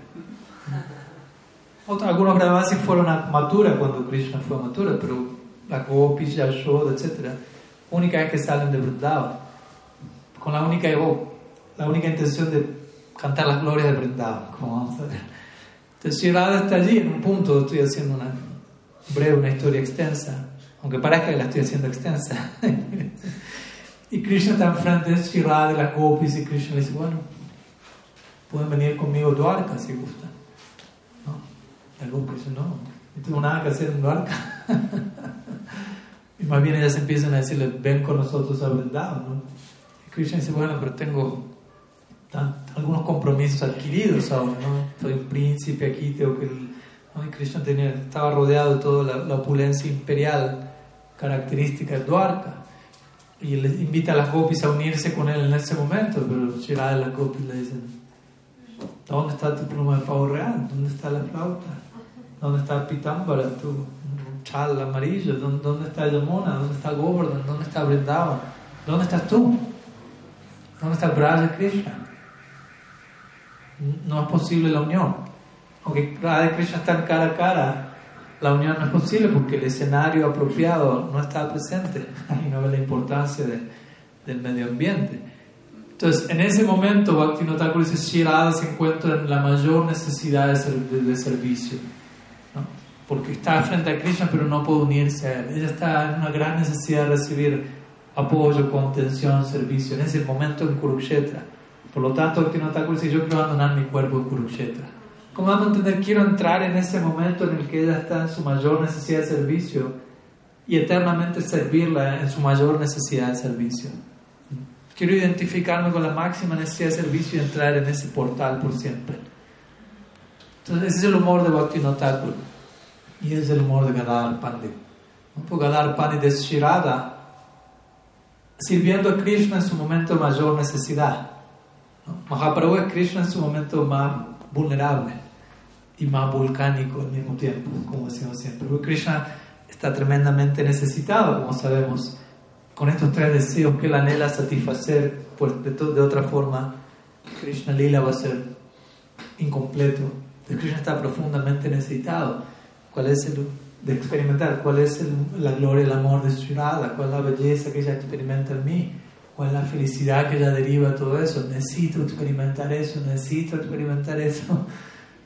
Entonces él aparece como Mahaprabhu, en su forma más necesitada, más vulnerable, más necesitada y más volcánica, interesantemente. ¿no? A mayor vulnerabilidad, mayor poder. ¿no? Cuando la vulnerabilidad es debidamente expresada resulta de ese empoderamiento. Entonces Mahaprabhu es Krishna en su momento de mayor necesidad y por lo tanto, recordemos, Shirada está, únicamente vive para identificarse con la necesidad de Krishna. Entonces si Krishna está en su momento de su mayor necesidad, su necesidad se vuelve la necesidad de Shirada. Ella no tiene una necesidad separada, propia. No tiene un yo necesito algo. Lo que él necesita, ese se volvió mi, mi necesidad. Krishna como Mahaprabhu es Mahaprabhu Krishna en su momento de mayor necesidad, por lo tanto, Gadadhar es Shirada en su momento de mayor necesidad. ¿Me explico? Krishna está en su momento de mayor necesidad con Mahaprabhu. Shirada adopta la forma necesaria para servir la mayor necesidad de Krishna, que es su necesidad, la de ella. Que es, entonces, Gadadhar Pandit es Radha en su momento de mayor dedicación, vaciándose a sí mismo, entregando todo su bhava para que Mahaprabhu, para que Krishna o Mahaprabhu lo experimente y sea exitoso. Entonces, Shirada está completamente identificada con la necesidad de servicio, con la máxima necesidad, y se vuelve su propia máxima necesidad. El mismo amor que Bhaktivinoda exhibe al final de su vida, en servicio a Radha. y por eso es que él adora a Gadadhar Pandit, a Gaur Gadadhar, porque él entiende, aquí estoy adorando a la pareja divina en su momento de mayor necesidad, Gaur Gadadhar. Mahaprabhu está muy necesitado como Gaur de saborear esto y Gadar está muy necesitado porque su necesidad es la necesidad de él. y yo quiero servir a aquellos dos que están más necesitados porque ellos están tan necesitados que ahora yo estoy tan necesitado porque me identifiqué con la necesidad de ellos. Entonces en ese lugar encontramos muchos muchos paralelos entre Gadara Pandit, Shirada, Bhaktivinoda ¿Algo más? Yes. Perdón, usted pues, nos decía como la reflexión ahorita de que querría Bhaktivinoda Thakur de nosotros y, y qué haría hoy en día, y, yo no sé. pero me pregunto, pero me pregunto, pues nosotros como, este, como una pequeña comunidad que somos, ¿cuál es la manera como más, más apropiada de, en general, como cuál es la mejor actitud para mostrarnos ante la sociedad en general? Y, pues específicamente cómo podemos expresar la compasión hacia las personas hoy en día que la sociedad, pues como que la, los Hare Krishna está tan manchado mm. como eso, como, como, la sociedad, la mm. comunidad. Que mm. Pues, como dije hace un rato, ¿no? algo por empezar, ¿no? y quizás uno también considerando la situación más local, no solo local aquí en Colombia, sino en tantos otros lugares pero muchas veces uno antes de pensar cómo volvemos relevante todo esto para el mundo, primero necesitamos tomarnos un tiempo de replantearnos la relevancia del proceso para nosotros, ¿no? como hablamos hace un rato. Quizás uno vino practicando por 10 años, 15 o dependiendo del caso, 5, 1, 2, 20. y uno practicó desde determinado lugar. ¿No? Y de repente ciertas cosas pasaron de por medio, como suele pasar en la vida como dice en inglés, life happens, ¿no? la vida ocurre, pasan cosas. Y uno es invitado a decir, bueno, a ver, ¿quiero seguir o no? Y si quiero seguir, ¿cómo quiero seguir? ¿Y por qué estuve siguiendo antes toda esta práctica? ¿De dónde practiqué? ¿De dónde quiero practicar? ¿Por qué quiero practicar o no quiero practicar? ¿Y por qué? ¿Y cómo? Tengo que tener la valentía de, de cuestionarme. ¿Desde dónde vine practicando? desde dónde sigo practicando, quiero seguir desde dónde, cómo, antes de pensar conquistemos el mundo. Primero tengo que... Y eso puede tomar tiempo, eso puede llegar a la respuesta de, ok, quiero practicar, quizás para llegar al quiero toma un tiempo, y cómo es que quiero, para no repetir ciertos elementos que me doy cuenta que ya no, no van a ser saludables, cómo mantengo la práctica relevante para mí de vuelta, eso es un periodo de... yo personalmente, de vuelta, yo no estoy aquí para decirle a nadie lo que tiene que hacer, pero yo soy de la idea de uno enfocarse en esa dirección. Y después, lo que, lo que surja como un subproducto de eso va a ser, va a, garantizar un resultado mucho más sustancial que vayamos a conquistar el mundo, que todavía no conquistamos nuestro propio mundo interno todavía. ¿A quién vamos a conquistar allá afuera? El mundo mismo me va a decir, me va a responder, pero conquista el tuyo primero. Miren, querían colonizar aquí. Y, mucho, y en parte, gran parte del hecho de que nuestra comunidad, no solo la nuestra, ¿no? cualquier comunidad religiosa, como Bhaktivinoda Thakur dice, a veces no sea bien vista los ojos del mundo, es por, porque aquellos que intentan representarla, todavía ellos mismos no entienden bien lo que están representando no conocen en detalle su propia tradición, pero quieren hablar al mundo acerca de eso cuando ellos mismos ni siquiera conocen a veces elementos básicos, o si los conocen, no los practican. Porque también no puede conocer, pero conocer no, lo es, no todo, es una parte de la ecuación. Pero después hay que vivir lo que uno conoce, que estar integrado como un estilo de vida. Cuando eso no está, se vuelve algo bochornoso, a veces vergonzoso. A veces uno escucha cosas, a veces los devotos todos días, a veces no le cuentan a uno. no, este devoto dice, uy, esta vez sí, esa vez pasó de uno dice, ay, Dios me da vergüenza ajena escuchar esto. Y todo eso en el nombre de Mahaprabhu, ¿no? ganas poner la cabeza bajo tierra y decir. Está no culpando ni demonizando a nadie, ¿no? Simplemente dándonos cuenta por ejemplo, si hacía más, diría solamente un Madhya Madhikari puede predicar. Nadie por debajo de él. Entendiendo lo que Bhaktivinoda Thakur dijo acá, alguien por debajo Madhya Madhikari va a ser sectario, va a ser fanático, va a ser formalista y va a representar una tradición que no es sectaria, fanática ni formalista, como si lo fuese. Y muchas personas van a escuchar eso y decir, ah, eso es lo que ustedes son. Gracias. Pero no. Entonces, el punto es no es tan fácil, quizás uno en un momento pensó, bueno, después del segundo día en el templo vaya y, y hable a otros acerca de Krishna. Y no critico eso, no digo que haya mala intención, pero uno tiene que estudiar la historia, lo que pasó en el tiempo y ver qué tanto, qué resultado generó eso y, si hay algo que reajustar. Y los tiempos cambian, algo que quizás funcionó décadas atrás no va a funcionar ahora. No es que podamos replicar la misma fórmula generación tras generación. Y, como digo, después de, varios siglos, no que Gaudiya Vaishnavismo conquistó al mundo. Todavía ni siquiera es considerado una, una religión principal, como hablamos el otro día. En realidad, si uno pusiese, pusiese todas las ramas del Vaishnavismo juntas, el Vaishnavismo representaría la segunda religión principal monoteísta en todo el mundo, luego el cristianismo, por encima del Islam y por encima del judaísmo. Pero nadie en el mundo habla en esos términos, todo el mundo habla las tres grandes religiones del mundo, judaísmo, cristianismo y islam. Vaishnavismo no aparece en escena. Entonces eso, muestra qué, tan, qué tanto trabajo hay por delante todavía. De vuelta no es solamente un trabajo de vamos afuera, distribuyamos libros, convertamos, pero qué ejemplo estamos dando para que las personas también ¿no? nos tomen en serio, por decirlo así. Entonces ahí hay que tomarse un tiempo para recalcular, como diría el GPS, ¿no? Recalcular. O sea, recalculando va a tardar un rato en este caso, y ver, ver cómo uno, eso requiere sensibilidad, criterio, en cada lugar, en cada audiencia, hay, no hay una fórmula mágica, esta es la manera de entregar conciencia de Krishna en el 2022, no hay una sola manera, pues no hay una sola audiencia delante de mí, pero al menos uno tener, sí, tener cierto cuidado y consideración. Yo, por ejemplo, no, yo no me presento como Hare Krishna. O sea, me, en la calle voy por aquí, ¿usted qué es?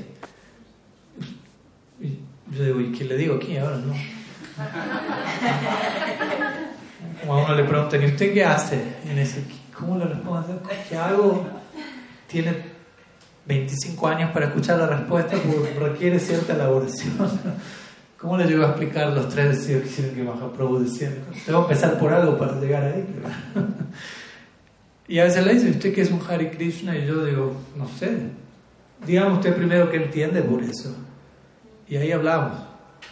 No, Hare Krishna es un, ese grupo de loquitos que andan por ahí. No, entonces no, no soy. No soy. Eso que le quieren vender el libro a uno, sea como fuera, y que le saltan encima para convertir. No, no, no, yo, no, no soy. Ahora, si tiene una idea acertada, quizás diga, igual la aclare, ¿no? Hare Krishna, o sea, no es el nombre de nuestra tradición, es el nombre popular debido a que los otros cantan. No, sí, incluso a veces en la forma de uno presentarse uno tiene que, ya estar abordar el, el, el, prejuicio que se pueda detonar en la otra persona, incluso antes de responder. Ayer estaba viendo una charla de Richard Rohr, este monje franciscano, que le decía, y él decía, en esta misma línea interesante, él dijo, yo creo que por 50 años deberíamos dejar de usar la palabra Dios porque está tan arraigado en la mente de las personas toda una serie de prejuicios culturales en relación a esa palabra, que cada vez que uno dice Dios, en la persona se detona una serie de ideas que no tienen nada que ver con lo que Dios es. Entonces quizás deberíamos aprender a, a, otro término que hable de lo mismo, pero que no detone esa cadena de prejuicios en el inconsciente de la audiencia. De vuelta, con esto no estoy diciendo tenemos que hacerlo igual, pero el punto al que le iba, ¿no? A veces uno usa palabras y uno tiene que estar dispuesto a veces a actualizar su glosario. ¿no? A veces los dicen, no, los demonios. ¿Qué, qué significa demonio hoy en día? ¿Qué entiende la gente si yo digo la palabra demonio? ¿Qué, idea se da cada uno? No, les voy a preguntar ahora porque sería muy extenso, es una entrevista con cada uno. Pero alguien que llega por primera vez y escucha, es un demonio. ¿Quién sabe a dónde va a parar la, una idea, una escena cinematográfica, azufre, un cabrito, quién sabe qué idea tiene. O la palabra Dios, ni más lejos, o lo opuesto, demonio. Entonces uno tiene que sensible, ¿no? no dar por sentado que la otra persona está entendiendo todo lo que uno dice y, asegurarse de que uno está siendo lo más claro posible y teniendo, tratando de tener un feedback, ¿no? ¿Qué está pasando el otro? La están agarrando mi idea, asegura, entienden lo que dije A veces preguntando, ¿qué entendieron? Y a veces uno se cuenta no entendieron nada de lo que dije. No probablemente porque el otro no tiene la capacidad, sino porque yo, quién sabe cómo lo expliqué. Todo eso toma tiempo, ¿no? A veces damos por sentado de vuelta, ya está en la clase, entendió todo. Sí, mañana, mañana vayan y representen el Gaudiya Sampradaya masivamente. Y quién sabe con qué idea cada uno va a ir a representar. Probablemente. Entonces, yo creo que es un periodo para uno concentrarse en en uno, mismo educarse acerca de su propia práctica, volver la práctica relevante, no sentir ninguna presión o apuro de ¿no? Hay que expandir, hay que conquistar, porque muchas veces todo eso es una, una, escape a trabajar sobre uno mismo. O sea, más difícil salvarse uno mismo que salvar el mundo. ¿Se entiende mi punto? O sea, la mayoría vamos a salvar el mundo, vamos a salvar el mundo. Usted no está salvado todavía, ¿no? ¿A quién va a poder salvar? Sálvese usted mismo. Uy, eso no es fácil. Pero eso es lo mejor que puede hacer si quieres salvar al mundo en alguna medida. Y ahí no se da cuenta, ups. estricto conmigo, misericordioso con los demás. Primero estricto conmigo, después misericordioso con los demás. Entonces, la es de esa manera, ¿no? Y tratar de ser considerados, sensibles, humanos, como hablábamos estos días en las clases de relaciones Vaishnava. Y nada de esto representa sacrificar la esencia, diluir el contenido, alterar la siddhanta, pero sí mantener todo de una manera que sea relevante el lenguaje, los y estar informados del mundo en el que estamos. De vuelta, no podemos vivir desfasados de la realidad y nada más. O con una vez escribimos algo se llama algo así como proselitismo anacrónico. ¿no? querer hablarle a un mundo, pero en un lenguaje de hace cuatro siglos y con conceptos que no, no, no, no, no conectan con la realidad atrás. Pero Entonces la persona dice, o incluso si esas personas aceptan eso, uno dice, ¿de dónde lo estarán aceptando? Porque eso no está muy actualizado. ¿De dónde, ¿Cuál va a ser el resultado de aceptar eso? a veces es un show de disfuncionalidad eventualmente, ¿no? Y eso no, es lo que Bhaktivinoda Thakur quiere. Todo tiempo, pero es una meditación importante, ¿no? Consume nuestras capacidades completamente, pero es pensar, como digo, si voy por la y dice, ¿usted qué hace? Yo tengo que pensar, ¿cómo le explico todo esto de tal manera que algún día le termino hablando de los tres deseos que hicieron que Mahaprabhu viniese? ¿Por dónde tengo que empezar? No, voy a empezar por ahí. Mato una sobredosis, pobre. ¿no? Gorgadada, arenosa, no. ¿Por dónde empiezo de tal manera que en algún punto de la conversación, quizás en unos años, ah, ah, y pueda apreciar, pero ¿dónde tengo que empezar para llegar ahí? Y para eso también tengo que entender por dónde empezar, pero dónde culmina todo eso también. No solamente por dónde empezar y después no sé cómo seguir, solamente sé cómo empezar. bien, pero ¿a dónde llega, a dónde sigue eso, a dónde culmina, a dónde desemboca? Gradualmente tenemos que estar familiarizados con todo eso. En teoría, y tiene que haber una práctica sustentando eso. Ese es mi consejo. Yes. Dos preguntas. La segunda es opcional. ¿La segunda qué? Es opcional. A ver. La primera, eh,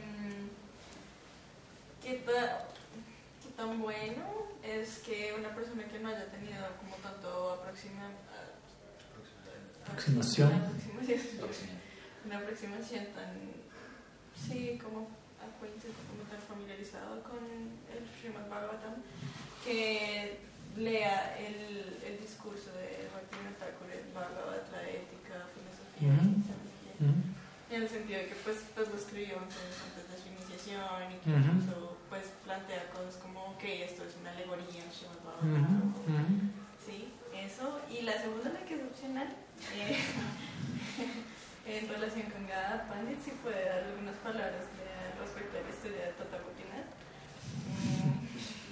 por la ambigüedad también de Ada y de Garland y demás. Mm. Pues la opcional la vamos a dejar opcional porque se requiere. requiere. quiere. Pues la primera pregunta, pues obviamente el texto de Bhakti Thakur es muy interesante, ¿no? básicamente una charla que él dio y que fue de alguna manera compilada, el Bhagavad, su filosofía, su ética, su teología. Yo considero que es un texto muy interesante para, para que alguien pueda conocer en un comienzo, entrega mucho contenido en términos de la mentalidad progresiva, Saragrahi, pese a que aún él todavía no era un Gaudiya Vaishnava oficialmente hablando, ¿no? mencionando ideas muy... La perfección de hoy, la imperfección de mañana, el pensamiento del autor debe progresar en la mente del lector, este tipo de, de nociones que de todas maneras entregan una idea y obviamente después aparecen detalles como el que usted menciona, pero yo creo que si uno le recomienda a alguien recién llegado vincularse con esa obra, con el paso del tiempo uno puede aclarar, bueno, Bhakti Thakur dijo esto en relación al Bhagavatam, pero lo dijo en esta, en esta etapa de su despliegue devocional, si se quiere, pero eventualmente luego en ciertas otras obras él tuvo otra opinión al respecto, que también ayuda a alguien a, a poder apreciar una evolución ¿no? en, el contenido del autor, lo cual también ayuda que las personas se relacionen con, con el ejemplo de como Bhaktivinoda porque eso también es un tema, a veces los devotos tratan de absolutizar a todas estas figuras hasta un punto donde ya uno no logra relacionarse demasiado, no hay tanta empatía, porque siempre es todo absoluto y perfecto y siempre estuvo ahí. Y en este caso uno puede, oh, dijo esto, pero luego profundizó, creció, evolucionó y cambió de opinión y puso esto. Ok, hay esperanza para mí.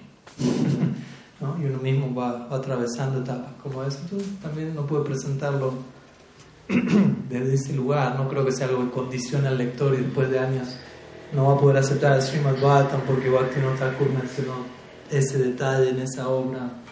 Creo que, creo que va a ser mucho más lo que la persona va a tomar y se va a inspirar. Y quizás ese detalle incluso ni le, ni, no lo va a tomar demasiado porque el foco es otro, básicamente. ¿no? Y obviamente es interesante lo que Bhaktivinoda de todas maneras menciona y en relación a ciertas secciones del Bhagavatam, que no deberíamos necesariamente tomarlas de forma tan absoluta, algunos detalles o de descripciones incluso de orden más cosmológico, etc. A veces los devotos se vuelven locos. La tierra es plana, redonda, plana, redonda. como si eso fuese el, centro del Srimad Bhagavatam, ya no es el Rasa Lila, ya no es Vrindavan, es la tierra es plana o redonda. Mi Gurmana dijo una vez, en algunas partes planas, otras redondas. próximo tema, ¿no? Como, ya, ¿no? O, como hablamos de con Kali Yuga Pavana, personas que estudian la Biblia y que intentan volver la Biblia un libro de ciencia, un libro donde todo está ahí. No, no necesariamente. Y no es que eso habla menos del texto. ¿no? De la misma manera, el Bhattan puede incluir ciertas nociones a nivel histórico, etcétera, pero no necesariamente quiere decir que todo sea absolutamente corroborable y perfecto en esos términos, en relación a, esos temas relativos, no en relación al contenido más profundo. Bhaktivinoda Thakur trató también de establecer esa diferencia, lo cual considero que es algo igual importante, para no terminar después absolutizando lo relativo. Pero si yo absolutizo lo relativo, inmediatamente relativizo lo absoluto, probablemente y no debería ocurrir. ¿no? Y todo Gopinath. Una larga historia, Tota Gopinath. Planeo escribir algo al respecto en, el próximo trabajo, así que poco de paciencia. En un par de añitos y está la respuesta preparada. Algunas respuestas requieren un poco de, de espera, de paciencia.